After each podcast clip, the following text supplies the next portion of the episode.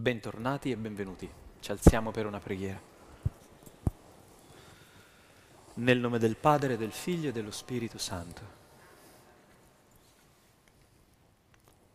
Signore, ti ringraziamo perché ci hai voluto qui questa sera, mentre tanti fratelli e sorelle vivono a difficoltà, drammi di, di sofferenza, di morte, di disagio, noi siamo qui in un luogo protetto a poter ascoltare il suono della tua voce. Apri il nostro cuore e donaci il tuo spirito, facci riscaldare alla lampada della tua parola. Te lo chiediamo per Cristo nostro Signore.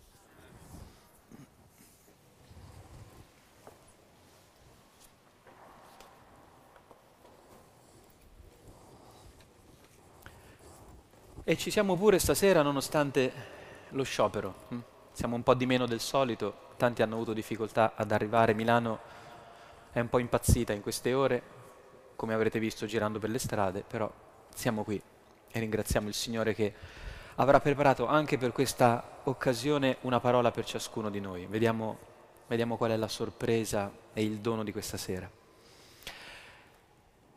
Non siamo stati noi, ma è stato Dio. Stiamo facendo questo eh, lavoro così minuzioso no, di gettare il nostro sguardo sul mistero di Cristo, il Dio fatto uomo, per scoprire nella sua umanità il colpevole della nostra umanità, cioè per cercare nel disegno umano che si è manifestato nella vita di Cristo i tratti della nostra vita.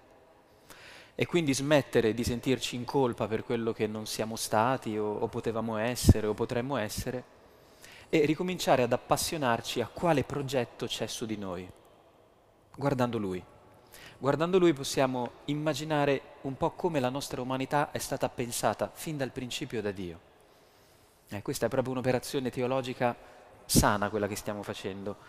Guardare al Dio fatto uomo per comprendere la nostra umanità.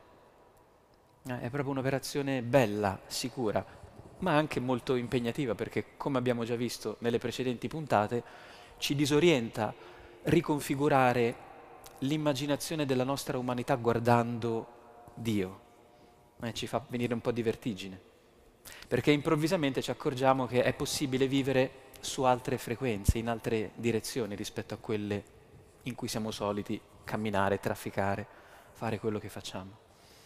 Allora, la volta scorsa abbiamo visto che è stato Dio a fare cosa?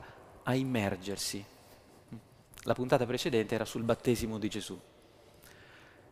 Cosa abbiamo eh, contemplato in questa scena del battesimo? Che Dio nella nostra umanità non ci ha soltanto passeggiato per un attimo, ci si è proprio immerso. E sapete che noi diciamo nel dogma vero Dio e vero uomo. Eh, per arrivare a questa formulazione ci è voluto tanto tempo per credere che cioè, la nostra umanità, Dio non è che l'ha presa così come si fa a volte con un vestito, no? Lo metti, lo usi qualche stagione e poi lo appendi. No, no. Dio la nostra umanità l'ha proprio assunta, senza se e senza ma. Si è fatto uomo. E per questo fra un po' a Natale quando si dice il verbo si fece carne, ci inginocchiamo. E ci buttiamo a terra dicendo ma com'è possibile?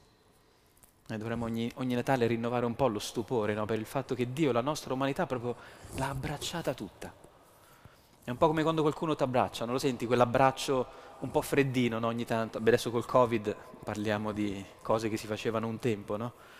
Un tempo, vi ricordate, quando uno ti abbracciava c'era quell'abbraccio così, un po' impostato, formale, o proprio quando senti che l'altro cioè, ti vuole stringere tra le sue braccia, no? Cioè proprio desidera che tu ci sia e che tu sia con Lui. Ecco, l'immersione di Dio nella nostra umanità è questo abbraccio certo che Dio ha fatto di noi. E lo ha fatto fino in fondo, nel senso che ne ha portate le conseguenze.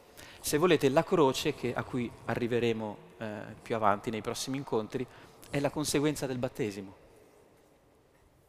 Non solo la croce, la discesa agli inferi, perché arriveremo persino lì, eh, così tanto per fare uno spoiler delle prossime puntate. Allora, eh, non siamo stati noi, ma è stato Dio a immergersi. L'altra volta abbiamo riabilitato questo verbo. Se Dio si è immerso nelle nostre acque, udite udite, anche noi possiamo immergerci nella vita che abbiamo tra le mani. Non scappare, non disertare, non desiderarne un'altra. Eh, capite? È molto esigente questa immersione. Vuol dire che quello che hai davanti agli occhi è la pozzanghera migliore in cui ti puoi gettare. Non ce n'è una più bella. La tua umanità va bene così. La tua storia puoi imparare a benedirla. Dopo essersi immerso nelle nostre acque, che cosa ha fatto Dio? I Vangeli lo dicono in una forma estremamente sintetica. È cresciuto in età, sapienza e grazia davanti a Dio e davanti agli uomini. Così dicono le scritture. È cresciuto bene. Questa sera vediamo cosa vuol dire che Gesù si è fatto uomo e la nostra umanità, avendola assunta, l'ha fatta sviluppare nel modo giusto. Eh, vediamo un'immagine, potremmo dire, riuscita di, di un uomo autentico. Vediamo in che modo è cresciuto Gesù e da questo capiamo anche come possiamo crescere noi. Perché non basta far passare del tempo per dirsi cresciuti. Quella cre- crescita che facciamo tutti è quella sulla bilancia, no? Quella sappiamo che avviene quasi in automatico, soprattutto durante le festività natalizie. Eh, ma la crescita di cui parliamo è una, è una maturazione della nostra umanità, è il suo compimento, perfezionamento secondo quello che è l'intuizione di Dio fin dall'origine. Per fare questo ho cercato nel libro e nella catechesi che facciamo questa sera degli aspetti della vita di Gesù che tante volte non si leggono o sono magari dei momenti apparentemente un po' secondari della sua vita, eppure, come vedremo, possono essere molto rilevanti se guardati con attenzione. Partiamo da uno. Questo è uno dei particolari più belli scritti nel Vangelo di Giovanni che la prima volta che l'ho letto mi sono detto no, no, ma aspetta, forse la mia Bibbia è sbagliata, fammene aprire un'altra. Perché c'era scritta una cosa che non mi suonava eh, possibile. Siamo nel capitolo 2 del Vangelo di Giovanni. Gesù ha appena fatto due cose importanti. Il primo segno a Cana, trasformando l'acqua in vino, e poi è andato a Gerusalemme e si è un po' alterato nel vedere che il Tempio era diventato un po' un mercato. Mm? Alla fine di quel capitolo si scrive così. Mentre era a Gerusalemme per la Pasqua, durante la festa, molti, vedendo i segni che egli compiva, credettero nel suo nome. Ma lui, Gesù, non si fidava di loro, perché conosceva tutti e non aveva bisogno che alcuno desse testimonianza sull'uomo. Egli infatti conosceva quello che c'è nell'uomo. Il passo che mi ha fatto cadere dal trespolo è dove si dice che Gesù non si fidava. E poi io, siccome quando vedo questi versetti mi accanisco, fammi vedere nella lingua originale, e lì è ancora più bello perché c'è scritto così. Molti, vedendo i segni che faceva, credevano in lui, si fidavano di lui, cioè c'è lo stesso verbo, ma Gesù non credeva in loro. Ve l'ha mai detto nessuno che Dio in Cristo non si fida di voi? Eh, qualcuno ve l'ha già spiegata sta notizia bella? Perché è così, noi siamo cresciuti da piccoli con quale notizia? Che Dio si fida di noi, che Dio è un padre, no? Dio... Ed è vero. Ma allora come mai nel Vangelo si dice che Gesù non si fidava delle persone che cominciavano a manifestare entusiasmo nei suoi confronti? Vedendo i segni che faceva erano contenti. Ma Gesù li guardava e diceva, mm, non so, aspettiamo. Partiamo da questa immagine e cerchiamo di riflettere che cosa può voler dire che Gesù non si fidava di loro, Gesù non si fida di noi. Noi partiamo da una distanza siderale con questo atteggiamento. Siamo in una cultura dove si vive di like. Eh, vi arrivano ogni tanto dei messaggi, no? vai su questa pagina e metti mi piace, eh, che mi serve per questo motivo o per quest'altro. Cioè noi viviamo di piccoli riconoscimenti, cioè appena qualcuno ci riconosce noi ci muoviamo subito in quella direzione. Mi ha visto, mi ha guardato, mi ha salutato, mi ha sorriso, mi ha messo un like. I nostri giovani appena sentono vibrare il telefono hanno subito un sussulto, no? Perché una voce, il mio diletto. Cioè noi non appena sentiamo qualcuno che ci fa un riconoscimento facile, siamo pronti a vendere l'anima pur di andare in quella direzione. Gesù sembra capace invece di una specie di apatia, di freddezza no? di fronte all'entusiasmo nei suoi confronti. Come mai? È un po' scorbutico? È un tipo un po' riservato? Qual è l'origine di questo modo diverso dal nostro che invece abbiamo tanta voglia di essere riconosciuti e di essere apprezzati? Il testo lo dice, c'è già una risposta. Gesù faceva così perché conosceva quello che c'è nel cuore dell'uomo. Vi ricordate che la volta scorsa, dopo il battesimo, abbiamo visto Gesù andare nel deserto, 40 giorni tentato da Satana. Cosa ha sperimentato in quei 40 giorni? Ha fatto il giro del mondo del nostro cuore. Infatti Matteo e Luca non raccontano quelle tre tentazioni paradigmatiche per dire il nostro cuore è fatto così, A, B, C. Ogni due per tre noi siamo tentati su queste matrici fondamentali.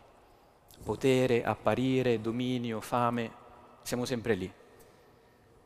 Noi abbiamo voglia di mangiare, di, di godere, di dominare. E ogni tentazione che ci solletica in queste direzioni andiamo, senza proprio discernimento, senza filtro. Questo è il cuore dell'uomo che Gesù ha conosciuto. Infatti, quando Gesù dirà l'impatto che la sua parola ha in noi, ricorderete la parabola del seminatore. E Gesù è abbastanza disincantato, eh, quando dice, sapete cosa succede quando io parlo e voi mi ascoltate? Allora, ecco, il primo blocco arriva Satana e gli ruba subito la parola di Dio. Cioè la prima esperienza che voi vivete è che ve la dimenticate subito. L'omelia di domenica del, pa- del parroco, cosa ha detto? Non ve lo ricordate. Tanto per fare un esempio. Poi c'è il settore, la curva centrale. Cosa succede? Questi si entusiasmano subito, no? sorridono quando io parlo. Dopo due secondi però cominciano già a, a, a non radicare quella parola nel loro cuore. Cioè dicono che bello da domani e poi domani invece siamo come oggi. C'è un terzo settore di persone che queste sì, sì, queste si entusiasmano davanti alla mia parola e cominciano, però poi ci sono gli inganni del mondo le seduzioni della ricchezza. E dopo un po' dicono, ma tu sei amico di Gesù? Ma sì, ci conosciamo, ma poi mica tanto. E abbandonano. Cioè questo è, è lo sguardo che ha Gesù. E rimane solo l'ultima parte qua, siete capitati voi, il terreno buono. Un ultimo spicco. Ma Gesù non era pessimista nel dire questo, era semplicemente consapevole. Per questo Gesù non si fida Sarebbe come dire, se tu fai, lavori in una comunità terapeutica, no? e, e, sei lì con questi ragazzi che stanno un po' ri, raddrizzando la loro vita, ti puoi fidare di uno che ti dice, oh frate, io sono guarito, eh? sei qui da 24 ore, che sei guarito, stai calmo, vediamo un po' cosa succede. Cioè lo sguardo di Gesù su di noi non cede facilmente al nostro entusiasmo, perché sa che il nostro entusiasmo si radica su terreni mobili, fragili, che noi stiamo camminando su una palude. Quindi anche se ogni tanto facciamo gli splendidi, no? quelli che diciamo sì, sì, sì, sì, ben, benissimo, eh? il Signore sa bene che abbiamo ancora le fondamenta un po' fragili e vacillanti. Quindi credo che sia la notizia più liberante, se ci pensate bene, sapere che esiste una persona al mondo che non si fida di noi, è Dio tenetevelo stretto, perché tutti quelli che ci sorridono subito, dove sono finiti? Li vedete ancora dalle vostre parti? Quanti amici abbiamo perso? Quante cose sono venute meno che sembravano una cosa meravigliosa, molto promettenti, no? E invece non ci sono più. Quante cose vere restano attorno a noi nella vita? Pensateci, sono poche, molto poche anche se i sorrisi, gli applausi, i riconoscimenti sono stati tanti. Però poche cose durano realmente nel, nel terreno no, delle nostre cose più vere, nelle relazioni più solide. Diciamo così, Gesù non si fida non perché non vuole entrare in intimità con noi, anzi, ma non cede al fascino della facile complicità quel gioco di ammiccamenti che oggi è un po' la vita del mondo. oggi che cosa fa? Qual è l'attività più, più, più ordinaria che gli uomini e le donne fanno oggi? Che non si vogliono più fare scelte definitive? Il flirt. Noi viviamo di sorrisi e, e, e strizzate d'occhio, ma purtroppo non si va molto più in là di questo. Ecco Gesù, quando qualcuno gli fa l'occhiolino, sta tranquillo, non si emoziona più di tanto. Lo vede, capisce che ha un senso quella cosa, ma non si fida, aspetta. Perché le cose importanti hanno bisogno di gradualità. Una passione vera, un fuoco che non si spegne subito, tu lo devi accendere pian piano. Non puoi emozionarti troppo subito.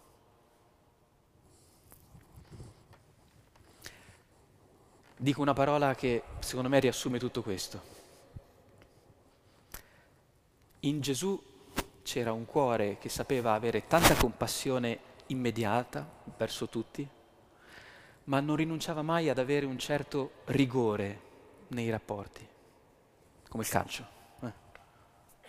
Il calcio di rigore. Noi abbiamo perso un po' di rigore nelle nostre relazioni, siamo un po' sbrindellati ci lasciamo andare subito ogni foglia che, che, che vediamo volare ci sembra un uragano, e invece è soltanto una foglia che sta cadendo per terra.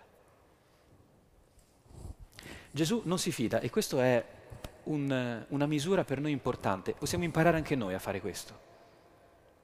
Possiamo imparare a non fidarci, potremmo aggiungere un avverbio, subito.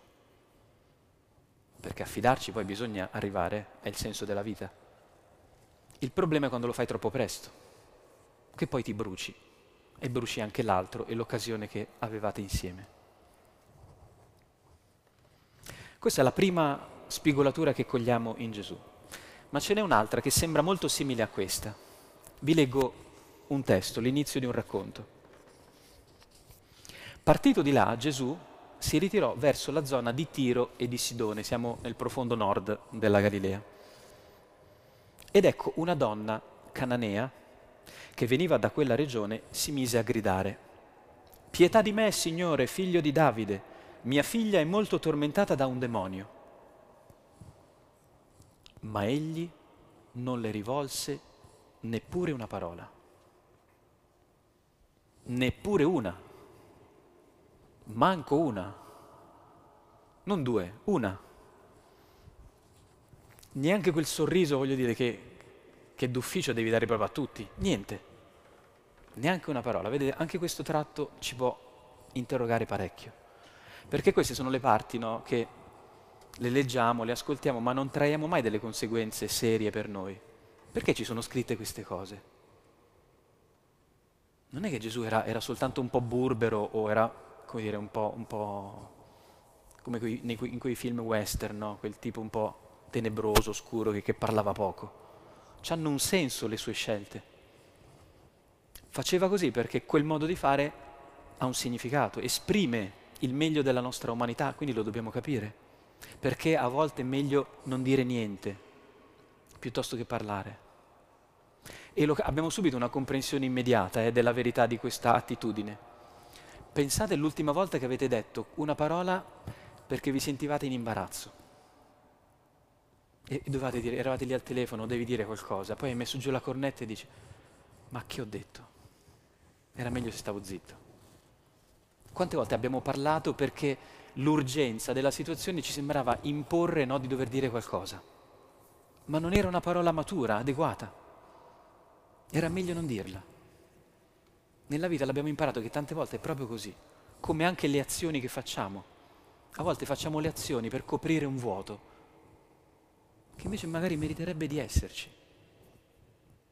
Quei momenti in cui non si sa cosa fare, non, non, non hai ancora capito bene la, la, la situazione, stai fermo. Non c'è bisogno che fai qualcosa, non c'è bisogno che dici qualcosa. Gesù sembra avere questa forza interiore. E guardate la reazione dei discepoli, che conosciamo benissimo. Allora i suoi discepoli gli si avvicinarono e lo imploravano, esaudiscila, perché ci viene dietro gridando. Egli rispose, non sono stato mandato se non alle pecore perdute della casa di Israele. Mamma mia, si è alzato proprio strano eh, quel giorno il Signore. Cioè, i discepoli gli dicono, e dai Gesù, e faglielo. Cioè, del resto questa sta pregando per sua figlia, manco per lei. Ma voi ve lo immaginate Dio no, che ascolta una preghiera di una mamma disperata per sua figlia? E sta così. Non, non, non tornano i conti. Perché non fa qualcosa? In tante altre occasioni è intervenuto addirittura lui prima ancora della richiesta. Una mamma disperata per sua figlia sta piangendo. C'è un particolare, è pagana, è cananea. Questo potrebbe essere già un indizio, no? Ah, è una straniera. Infatti Gesù lavorava nel suo territorio, no? era un corriere nazionale, non, non consegnava pacchi all'estero. Questo potrebbe già spiegare. E infatti Gesù le dirà così, eh? Ma guardiamo la reazione dei discepoli, perché in questo quadretto noi dobbiamo renderci conto che noi come i discepoli a volte crediamo di essere più buoni di Dio. I discepoli dicono, Gesù, dai, sii buono. E dai, e fagliela sta cosa qui. Quante volte noi ci sentiamo più buoni di, di Dio, della Chiesa, del Papa, eh, dei preti, de, degli altri, di tutti? Cioè che noi vediamo veramente quel gesto di bontà che andrebbe fatto. E non ci ha mai sfiorato l'anticamera del cervello che magari non è la cosa migliore da fare, quello che noi abbiamo in mente. Guardate, tante cose scomode, difficili della morale cristiana, in cui ora non entriamo, anche perché stiamo congelando, figuratevi se posso aprire un file di questo tipo. Noi non le capiamo perché a noi sembra più buono fare un'altra cosa non capiamo che alcune, eh, alcuni ragionamenti che fa la Chiesa guardando l'eternità, perché se non guardi l'eternità lasciamo stare tutta la morale cristiana, hanno un senso buono, positivo, che è molto più solido, come dire, dei nostri sussulti di, di buonismo, di, di generosità che hanno le gambe cortissime tante volte, che sono solo tentativi di accomodare le cose, di occultare il cadavere che c'è e ha bisogno di una risposta adeguata. Anche perché i discepoli, avete sentito, Signore, esaudiscila, però poi si sono fregati perché hanno detto, questa strilla come una matta. Cioè il motivo per cui i discepoli vorrebbero che Gesù la esaudisse non è perché sono bu- son più buoni di Gesù, è perché si sono scocciati più di lui. Questa strilla, questa ci ha rotto. Mettila a tacere. La tentazione dei discepoli è spesso anche la nostra. Spegnere in fretta l'incendio.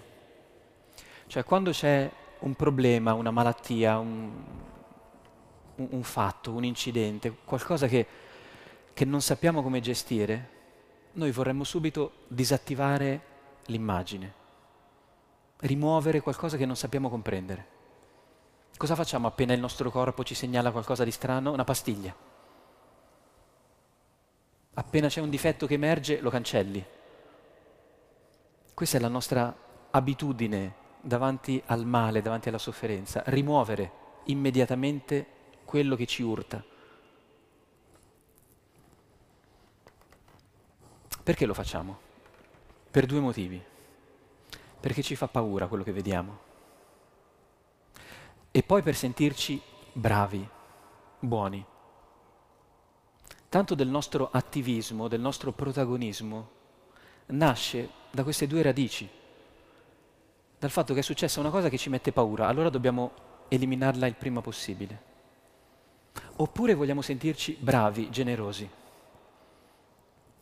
La cosa straordinaria di Gesù, allora, è proprio questo. Gesù non dice neanche una parola e rimane un po' fermo nella sua posizione, per due motivi. Perché non ha paura. Non ha paura della sofferenza e della morte. Non ne ha paura come noi. E seconda cosa, ancora più importante, questa apritevi bene le orecchie perché la sparo grossa, non si sente così necessario. Sa di poter essere molto utile, ma sa stare tranquillamente nei limiti della sua missione. Io sono venuto per i figli della casa di Israele. non mi stressate, so che c'è tutto il mondo da salvare, non lo salvo io. Fonderò la Chiesa per questo. Ed è Dio che parla. Com'è che noi invece, quando vediamo qualche situazione problematica, ci parte la Croce Rossa internazionale sulla fronte e dobbiamo salvare il mondo? Noi, che già non è salva eh, la nostra cucina, che dobbiamo ancora lavare le pentole. Cioè com'è che ci lanciamo così spontaneamente e velocemente a salvare gli altri mentre noi stiamo ancora sanguinando? Spiegatemi un po' questo meccanismo. È strano. Ecco, Gesù sembra essere una persona più sana di noi, oltre che più santa, perché non ha bisogno di fare questo, il supereroe. Sta dentro i confini eh, di quello che gli è stato da- comandato dal Padre. È una persona che sa accettare i suoi limiti. Anche perché quando sappiamo stare dentro i limiti succedono delle cose belle, anche negli altri. Noi a volte pensiamo no, che più siamo generosi, più ci consumiamo per gli altri, più l'altro starà bene.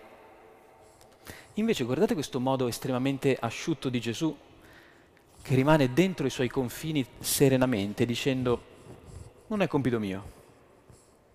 Che cosa produce in questa donna? Ma quella si avvicinò e si prostrò dinanzi a lui dicendo, Signore aiutami. Ed egli gli rispose, non è bene prendere il pane dei figli e gettarlo ai cagnolini. È vero, Signore, disse la donna, eppure i cagnolini mangiano le briciole che cadono dalla tavola dei loro padroni. Guardate che bello sto dialogo che è venuto fuori fra due persone che si sono ignorate, o meglio, una ha ignorato l'altra. Eppure guardate che dialogo bellissimo viene fuori. L'ultima volta che ti hanno ignorato, che è uscito? dalla tua bocca, dai tuoi pensieri, dal tuo cuore? Mm. Eh? Cosa hai pensato di quello che ti stava ignorando? Di quello che non ti ha dedicato attenzione immediatamente? Mm. Eh, quanta rabbia, non appena non abbiamo un riconoscimento immediato. Non è l'unica cosa che può uscire da noi, eh? Quando qualcuno ti ignora la prossima volta, prova ad ascoltare qualcosa di meglio che c'è dentro di te. Quando la vita ti ignora, si fa beffe dei tuoi desideri e delle tue preghiere, vediamo se quella cosa la desideri davvero. La prossima volta che stai pregando no, e che Dio sta lì come un baccalà, non fa e non dice niente, esperienza conosciuta penso a tutti, no? Cosa fai? Preghi ancora il giorno dopo o smetti? Questa donna davanti a Dio che la ignora bellamente, due volte, cioè sempre, si butta in ginocchio e dice Signore aiutami. E quello gli dà una rispostaccia in faccia. No, no, io non sono mica qui per te. A quel punto la donna con un po' di dignità diceva va bene, me ne vado. Pensate quante volte noi abbiamo rinunciato a tirar fuori il nostro desiderio. Quante volte abbiamo tentato di fare un passo fuori no, da noi stessi Ah, ma no. E da ragazzi vi ricordate quando ti piaceva quella ragazza e dicevi no, ma figurati se no, non può mica guardare me. E da lì tutta una serie no, di depressioni eh, a 360 gradi che ci hanno sempre fatto rimanere così, sempre più imbalsamati. Invece questo modo di fare di Gesù tira fuori la disperazione ormai serena di questa donna. Questa è, è talmente messa male che quando tu urli, urli non smetti di urlare davanti al primo sordo che, che, che ti capita. Infatti questa donna continua e tira fuori un'immagine bellissima, quella dei cagnolini. E dice, c'hai ragione, ma la prende benissimo questa sconfitta la donna. Dice, vabbè, è, è, è vero, però guarda, sai cosa faccio? Si mette a scodinzolare come un cagnolino davanti a Gesù. E dice, adesso cosa mi dici? Io in questi giorni vado spesso, no, sempre meno spesso adesso che fa freddo a correre e mi sono accorto di una cosa, che a Milano dicono che non si fanno più figli, ma ci sono un sacco di, di animali, di cani per strada. Io, io, non ho mai visto Milano piena di cani in questo modo, quindi mi dico, da una parte mi sembra una cosa un po' strana, no? La gente non ha più bambini, però c'è un sacco di cani e vabbè, è un tempo così. Dall'altra mi dico, forse i cani ci salveranno. quando leggo poi episodi come questo. Ci evangelizzeranno loro, perché noi guardando i cani ricominceremo a capire cosa dobbiamo essere davanti a Dio, forse. C'è niente di scandaloso in questo, eh? è Vangelo. Cioè un cane sa fare quello che noi non sappiamo più fare. Scodinzolare e attendere umilmente quello che può solo cadere dal tavolo. Un pensiero che noi non riusciamo più a avere perché tutto ci sembra dovuto, tutto ci sembra oggetto di conquista, tutto ci sembra comprabile. E ci siamo dimenticati che le cose più importanti della vita cadono dalla tavola e tu le mangi.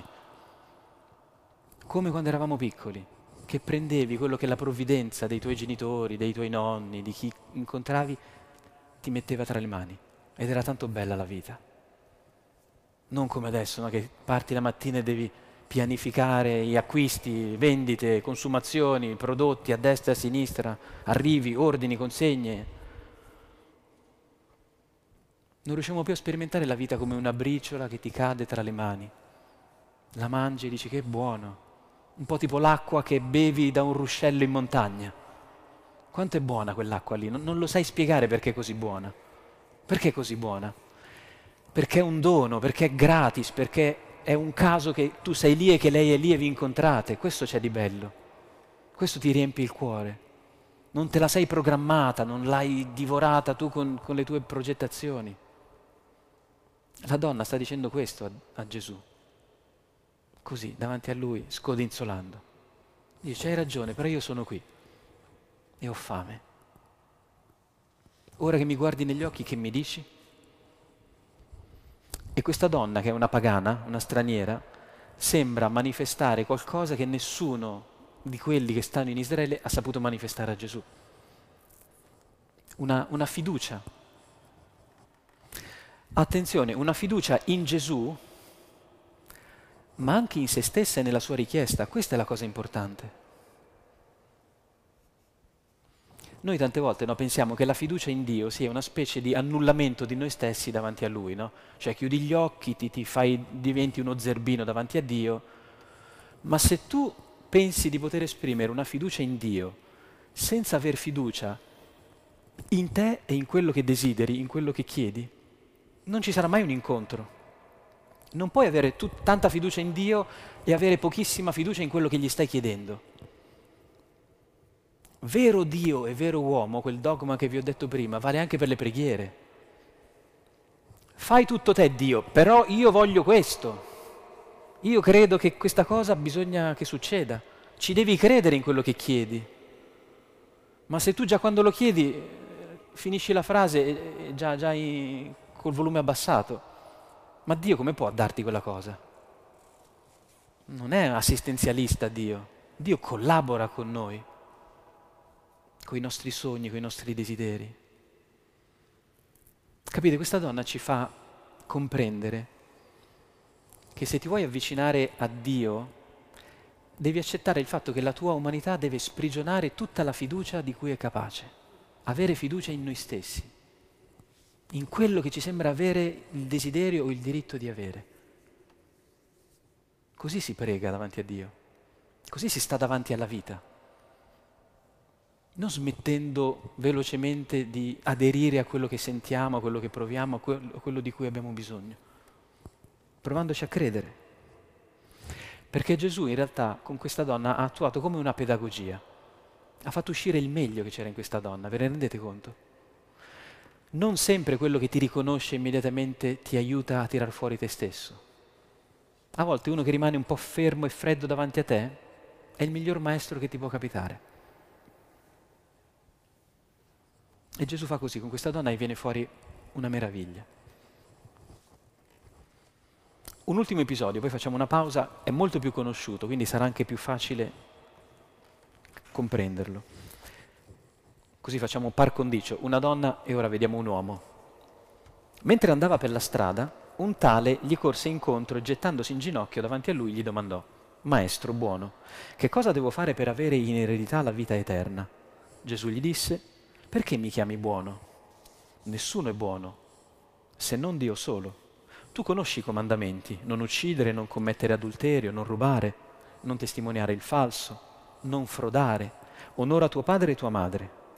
Egli allora disse, Maestro, tutte queste cose le ho osservate fin dalla giovinezza.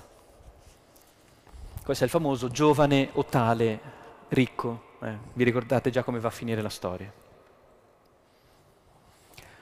Allora, questo è una meraviglia. Eh, se, se, un prete, un frate incontra un giovane così, se lo porta subito a casa. Eh. Maestro, che devo fare per, per, per, Ma vieni subito, ti porto in seminario, ti faccio, ti faccio fare un cammino di fede molto serio, no? Cioè, questo sembra veramente motivato. Maestro buono, desidero la vita eterna. Cioè, ha impostato bene. E Gesù come gli risponde? Perché mi chiami buono? Chiariamo su, fammi vedere il Green Pass. Fammi capire un po'. Che vuoi tu? Con chi, stai, con chi pensi di parlare? E, e aggiunge, guarda che Dio solo è buono.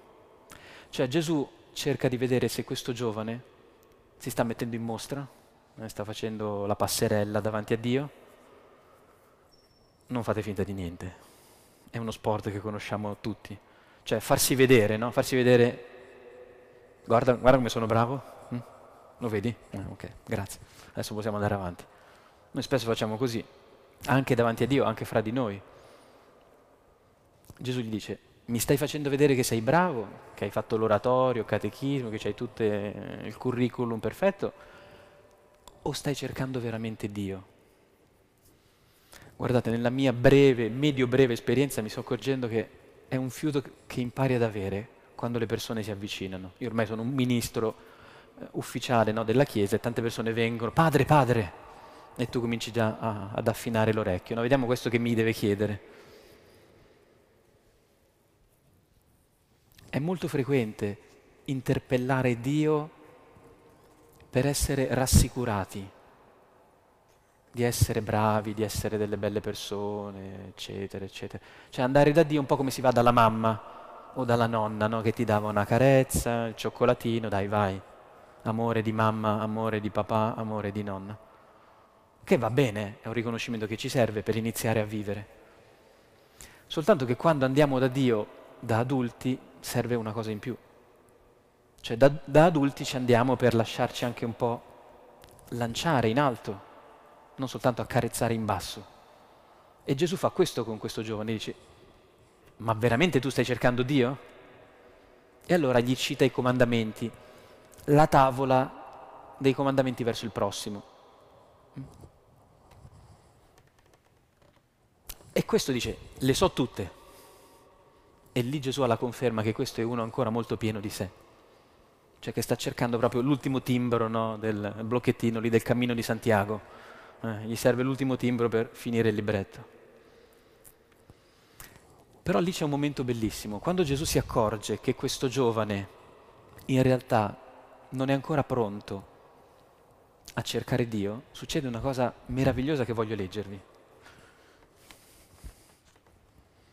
Allora Gesù fissò lo sguardo su di lui, lo amò e gli disse, una cosa sola ti manca, va, vendi quello che hai e dallo ai poveri e avrai un tesoro in cielo e vieni, seguimi. Lo guarda e lo ama senza ironia, lo fa davvero, perché quando Gesù guarda e ama, guarda e ama. Cioè Gesù si accorge no, che questo è ancora un po' accartocciato su di sé. Cosa facciamo noi in genere quando vediamo l'ipocrisia nell'altro? Gliela sottolineiamo subito.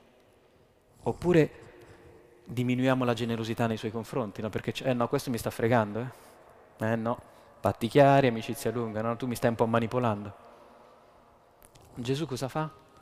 Capisce che questo non è così sincero come sembra e allora fa un passo ancora in avanti verso di lui e lo ama. Perché? Perché l'amore è solo questo, l'amore è una cosa gratuita.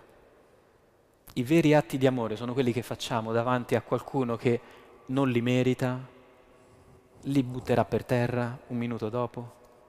Sono le cose che sprechiamo nella vita, i gesti d'amore veri. Di questo la nostra umanità è capace. di fare delle cose per spreco, non per economia, non per un tornaconto. Gesù sa benissimo che andrà a finire male questo incontro, infatti se ne andrà questo giovane triste.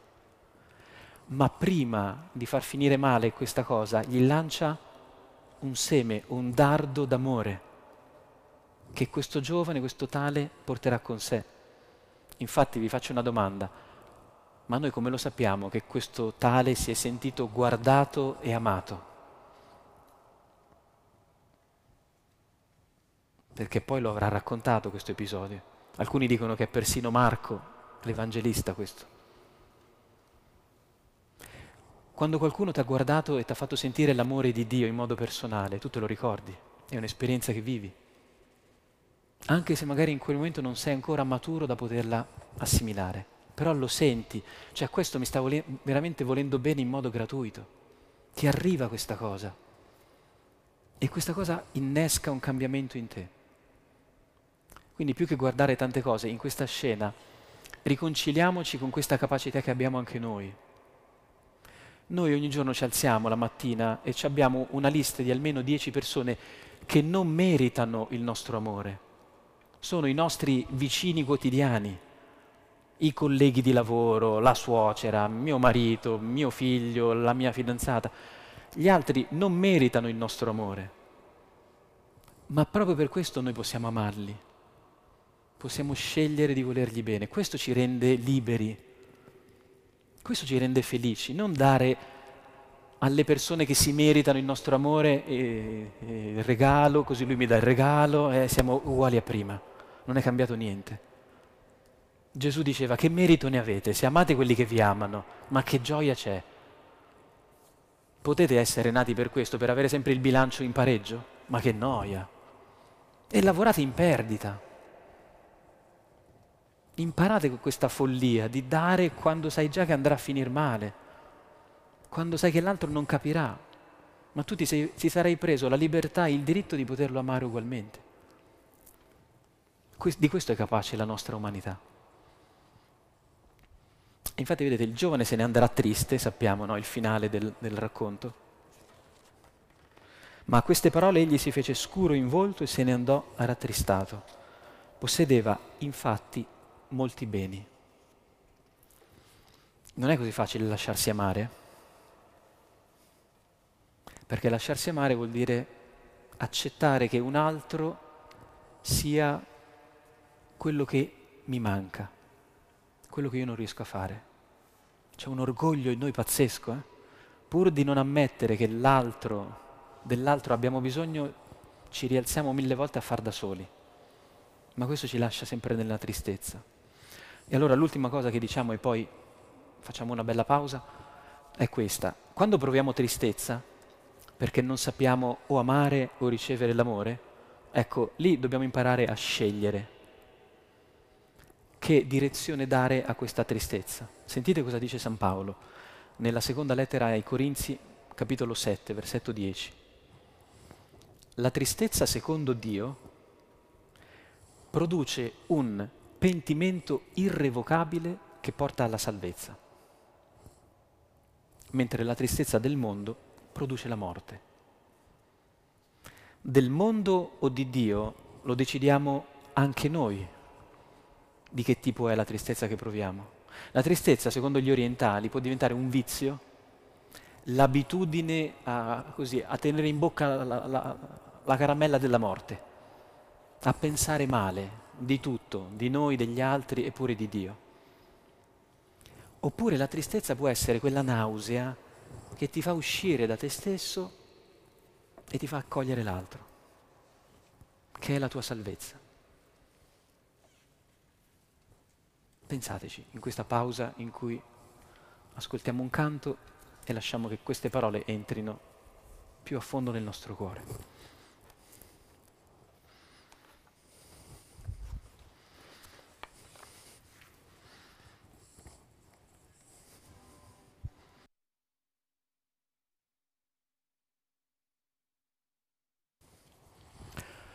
Allora, stiamo vedendo dei tratti interessanti dell'umanità di Gesù che ci interrogano molto, ci fanno venire voglia di esplorare certe regioni di noi stessi che forse tante volte non viviamo nel modo più giusto. Ne guardiamo altri due eh, per concludere questa serata.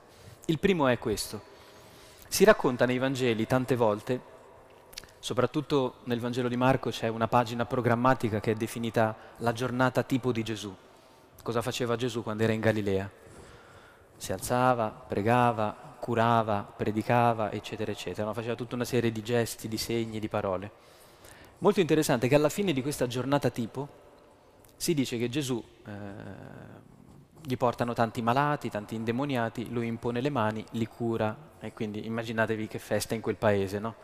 È arrivato, è arrivato Babbo Natale, cioè arriva la persona che riesce a guarire tutti, la gente è molto felice. Ecco, il Vangelo racconta che dopo quell'esperienza, Gesù al culmine no, di una giornata di, di successo, eh, un apice di successo appena eh, vissuto, la mattina presto si svegliava e si metteva a pregare da solo. I discepoli vanno da lui e gli dicono, Maestro, tutti ti cercano. Sottotitolo. Beh, cominciamo a costruire una segreteria, un, un, degli uffici, eh, una palazzina, cioè gestiamo un po' l'onda del successo. Ed è la risposta di Gesù è bellissima, è liberante andiamocene altrove. Io devo andare altrove perché sono venuto anche per andare da altri a predicare e ad annunciare il regno di Dio. Non c'è scritto, ma i discepoli saranno rimasti con una faccia da tonni eh, davanti a, a questa decisione di Gesù dicendo ma come? Adesso con il picco di audience? Che in realtà, anche umanamente parlando, è una scelta saggia. Quando è che è meglio uscire di scena? Quando inizia la decadenza quando sei... quando hai un'immagine bellissima da lasciare agli altri? Cosa, come ha fatto Mina? Eh? Una, una strategia vincente. Io lascio la mia immagine migliore quando mi ritiro. Però non è facile farlo. Infatti lo fa uno su mille. La maggior parte sta abbarbicata alle poltrone su cui riesce a sedersi finché morte non ci separi. Anzi, se riesco anche a migliorare la poltrona, direi che lo faccio. Come mai Gesù fa questa scelta? Se ne va altrove. La preghiera che ha vissuto alla mattina, che cosa si saranno detti lui e Dio? Cosa faccio? Resto? O vado? Vado altrove o rimango qui? e nel cuore sente di andare altrove. Allora Gesù lo fa per non servirsi delle persone che hanno trovato grande fiducia in Lui e sono state guarite. Vedete che c'è un filo rosso, sto, ho messo insieme brani che si richiamano tutti a vicenda. Perché fa in questo modo Gesù? Perché sa benissimo che il nostro grande problema non è quello di far andare via la febbre. Quello l'abbiamo imparato anche noi come si fa, basta una tachipirina. Il problema nostro è di non vivere più da schiavi, ma di diventare uomini e donne liberi. E allora per diventare questo dobbiamo smettere di appoggiarci a qualche muro, fosse anche quello di Dio altrimenti nella vita passiamo da un padrone all'altro. Mi siete accorti che è così? Eh, il nostro sofferto cammino di libertà, il nostro esodo nel deserto, che cos'è? Che non ce la facciamo veramente a credere che siamo liberi che possiamo essere liberi. Dobbiamo sempre piegare le ginocchia a qualcuno. A chi stai piegando le ginocchia adesso? A quale idolo? A quale padrone? Come si chiama il padrone che tira i fili della tua vita. Ce n'è uno eh, adesso. Gesù perché se ne va? Perché non vuole che accada questo alle persone che stavano male. Perché le persone che stanno male, che hanno gli spiriti immondi, sono persone che ho appena descritto, siamo noi. Che siccome non siamo ancora figli di Dio, cresciuti bene, tendiamo sempre eh, a, a farci schiavizzare da qualcuno Gesù se ne va perché è l'unico modo per dire in modo chiaro, netto, siete liberi, non mi dovete niente, vivete.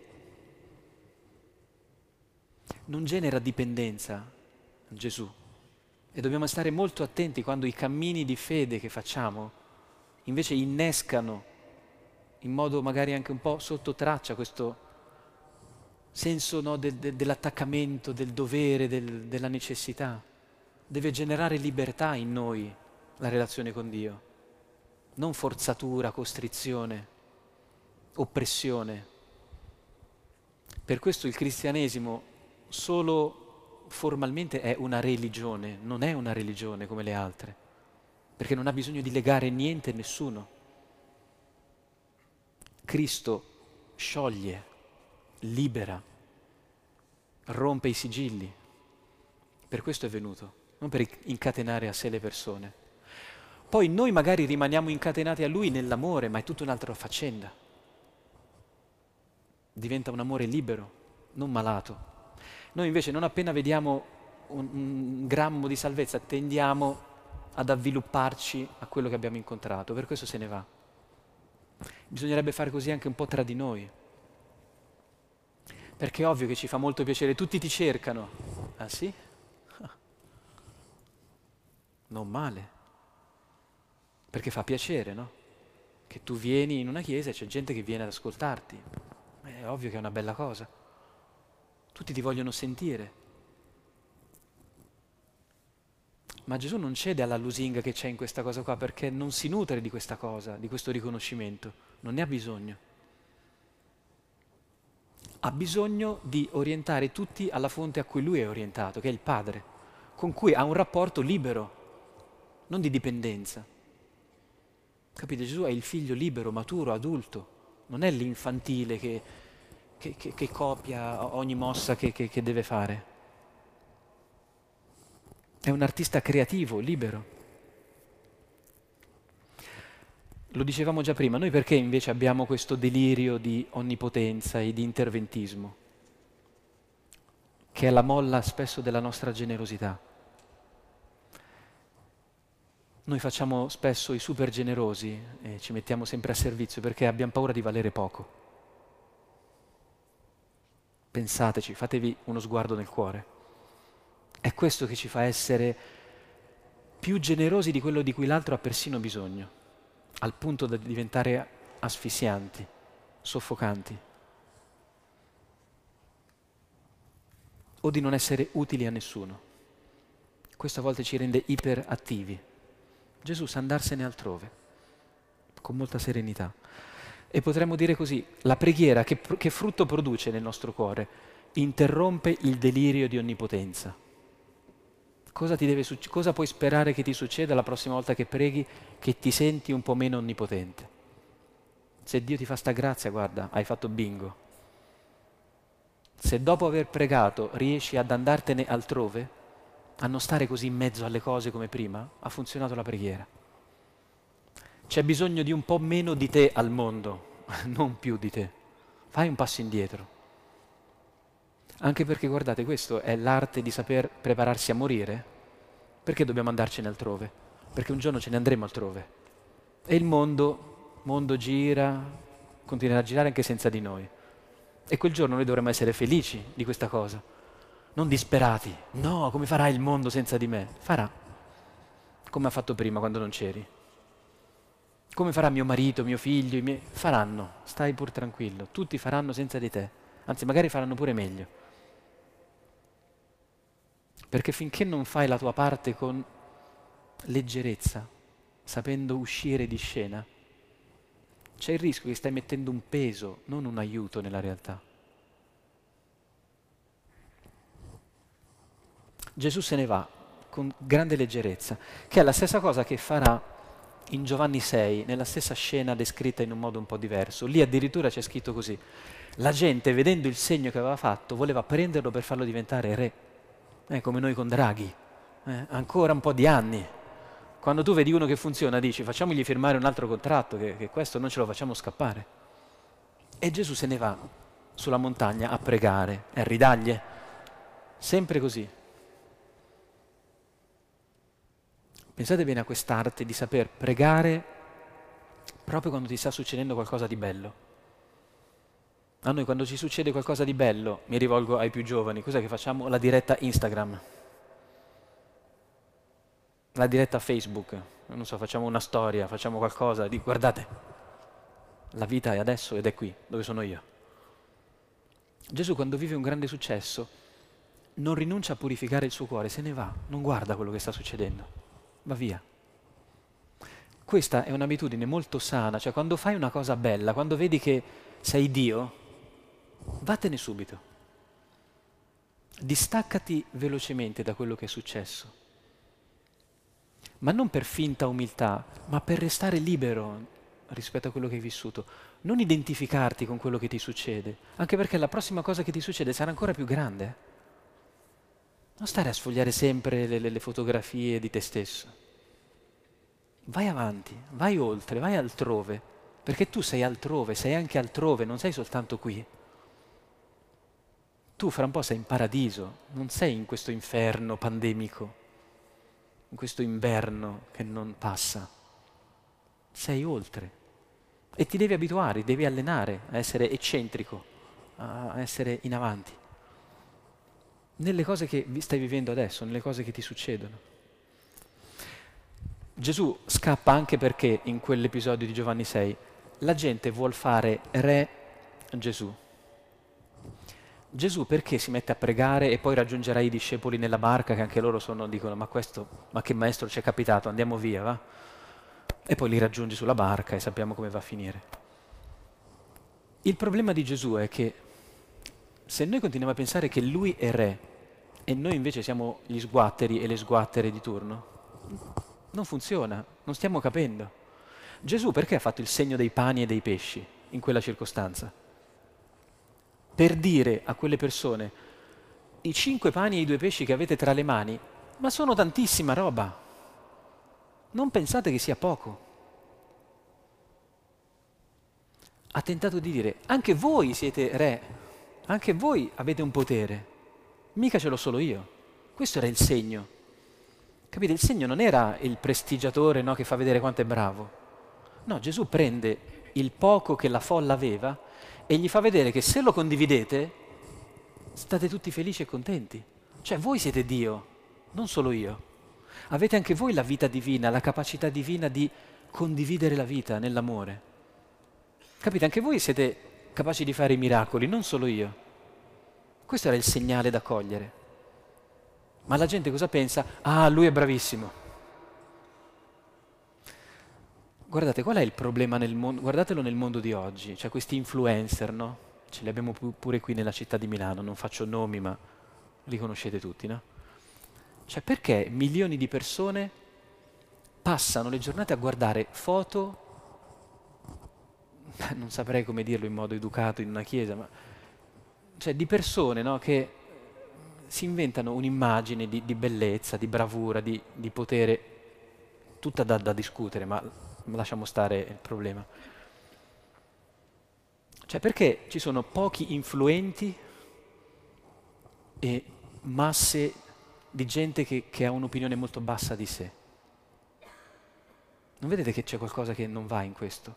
Cioè continuiamo a riduplicare questo meccanismo, a incensare, a idolatrare delle persone per alcune caratteristiche.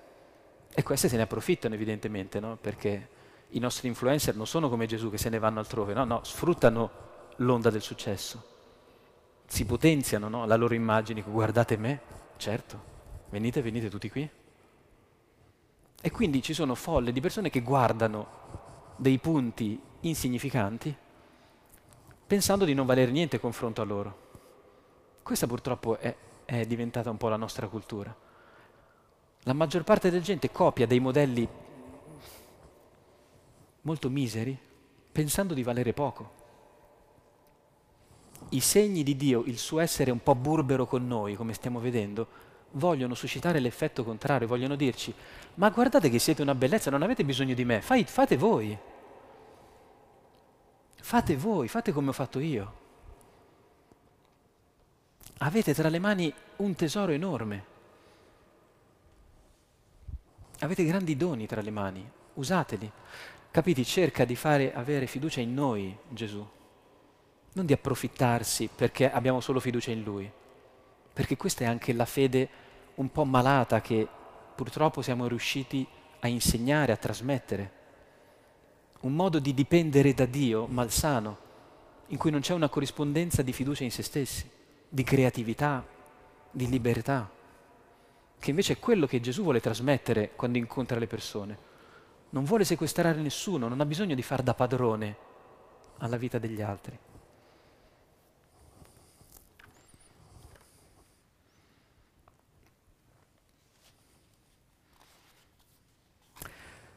In quel capitolo 6 del Vangelo di Giovanni Gesù alla fine dice, fa quel discorso sul pane di vita, dove svela alla fine qual è il punto che a lui stava a cuore. Dice, io sono il pane vivo disceso dal cielo. Chi mangia questo pane vivrà in eterno. Il punto a cui Gesù vuole accompagnare quelle persone che vorrebbero farlo re, gli dice, guardate che dovete capire una cosa. Non è che Dio eh, è un distributore di panini Dio è un pane vivo che trasforma anche voi in vita piena. Se quindi state capendo il segno che io faccio, vuol dire che potete ricominciare a vivere e a donarvi senza paura. Perché avete ormai un padre, non un padrone. Noi Gesù lo vorremmo manipolare in modo che diventasse il nuovo padrone che abbiamo. Gesù si, disto- si toglie da questa presa, dice no, no, no, no, no, voi avete un padre come ce l'ho io, vivete pienamente davanti a questo padre, è finita la schiavitù, vivete e vivete in abbondanza, non incartatevi ancora, salvatevi da questa dinamica, da questa spirale continua in cui vi consumate davanti a qualcuno o a qualcosa.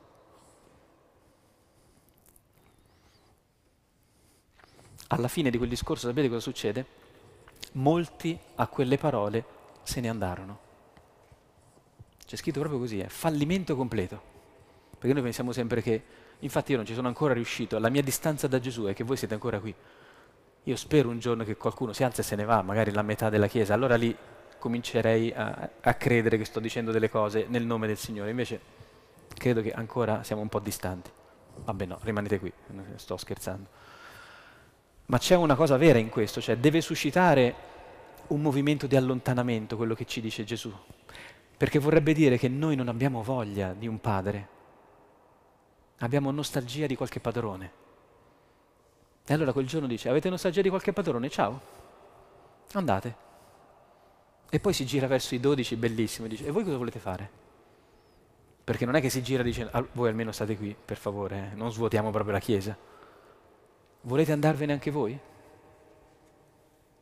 Cioè, la sentite la libertà di Gesù? Non ha bisogno di noi. Sa di essere la necessità della nostra vita, ma non ha bisogno di noi. È una frase complicata, ma pensateci. Ha solo bisogno di amarci, non di conquistarci. E ha solo bisogno che lo ricambiamo nella libertà. Tutto questo lo si vede benissimo nell'ultimo Vangelo che leggiamo, molto breve e semplice, con cui ce ne andiamo a dormire. È una delle parabole che io preferisco, è nel Vangelo di Matteo, capitolo 21. Che ve ne pare? Un uomo aveva due figli. Si rivolse al primo e gli disse, Figlio, oggi va a lavorare nella vigna.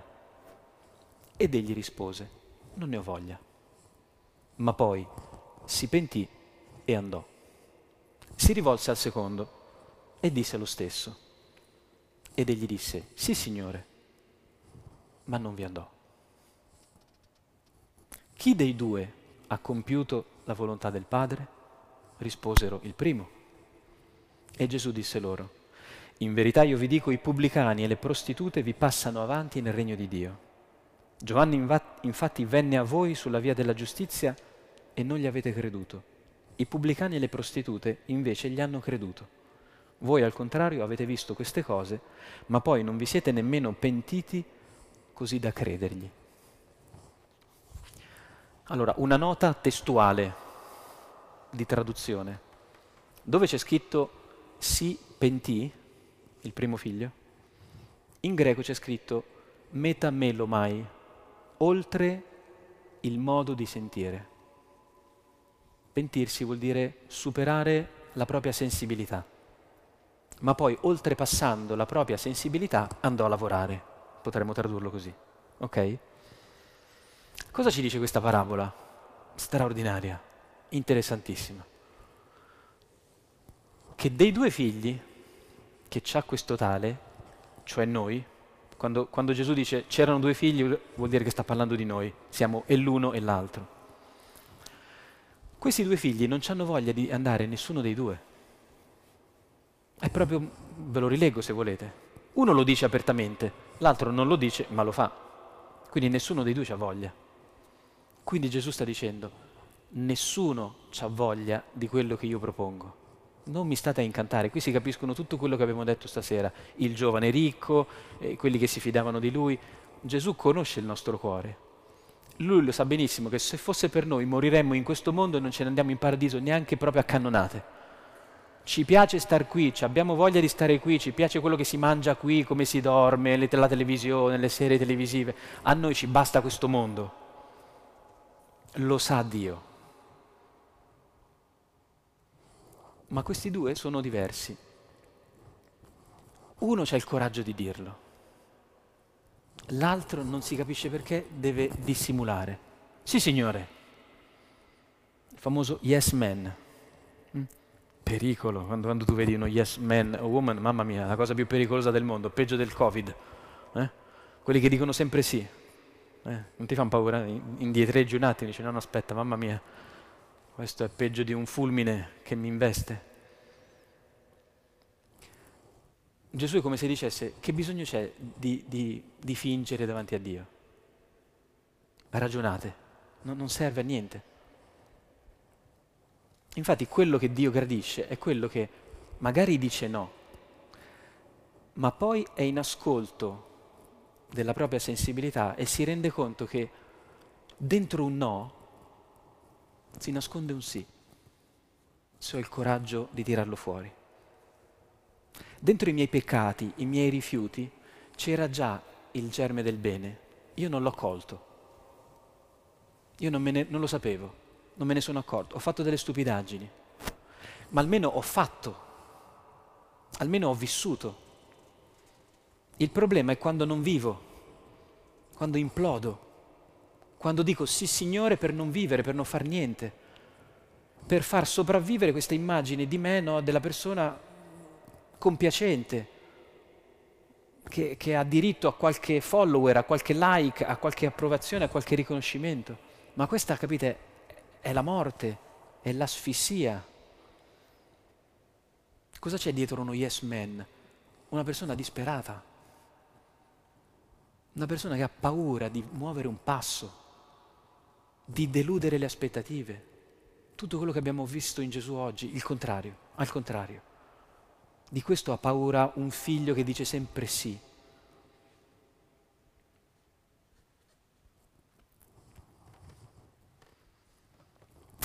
Al Signore non servono marionette, burattini.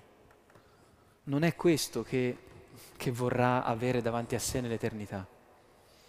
E allora questa è l'ultima libertà che ci potremmo prendere questa sera guardando a Gesù e allo stile di umanità che il suo Vangelo ci consegna.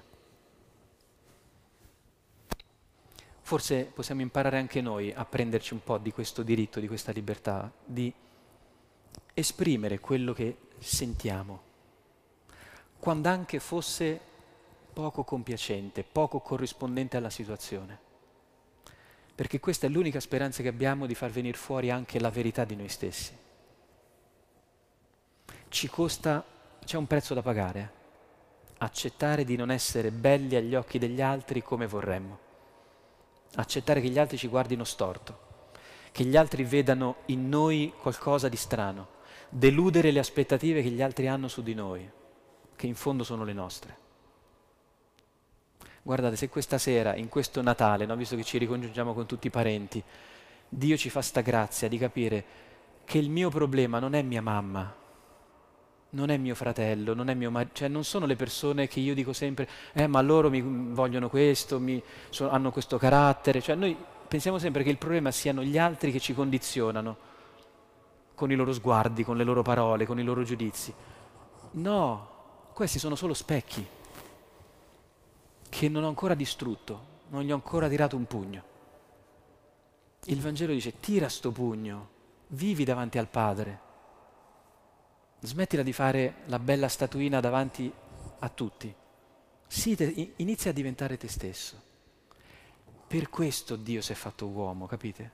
Questo è l'inizio dell'esodo. Tirarci fuori da, da sto teatrino assurdo in cui purtroppo riusciamo ancora a vivere. Motivo per cui le feste sono per molti un dramma, una tragedia. Perché si torna in questi cenoni familiari dove c'è sangue, dolore e sofferenza per queste dinamiche malate tra di noi e non viviamo rapporti liberi. Per molti è un incubo il Natale, non so se lo sapete. È un vero e proprio incubo perché si deve fingere all'ennesima potenza quella finzione che già si vive tutto l'anno. Perché lì c'hai proprio le matrici della tua ipocrisia, no? Dove sono nate, dove sono nati tutti i tuoi peggiori difetti e vizi. Ecco, il Signore è nato un bambino che piange, che fa le puzze, che, che, che è come tutti gli altri bambini per dire siate voi stessi, basta. Riprendetevi la libertà di identificarvi con quello che siete. E se qualcuno vi guarda storto, pregate per lui, ma non cambiate strada, continuate a camminare dentro la vostra vita. Altrimenti vanifichiamo l'incarnazione. Poi non è che tutto quello che voi siete sarà canonizzato e sarà, entrerà nell'eternità. Ci saranno tante cose da cambiare, da, da purificare, ma se non partite da voi stessi, da chi potete partire? Se continuate a appoggiarvi una maschera sul viso, quando vi incontrerete? Quando incontrerete quella felicità che state cercando? Lei magari vi vedrà, ma voi non vedrete la felicità perché avete sta maschera addosso non ci sarà il riconoscimento. Buon Natale. Facciamo un canto.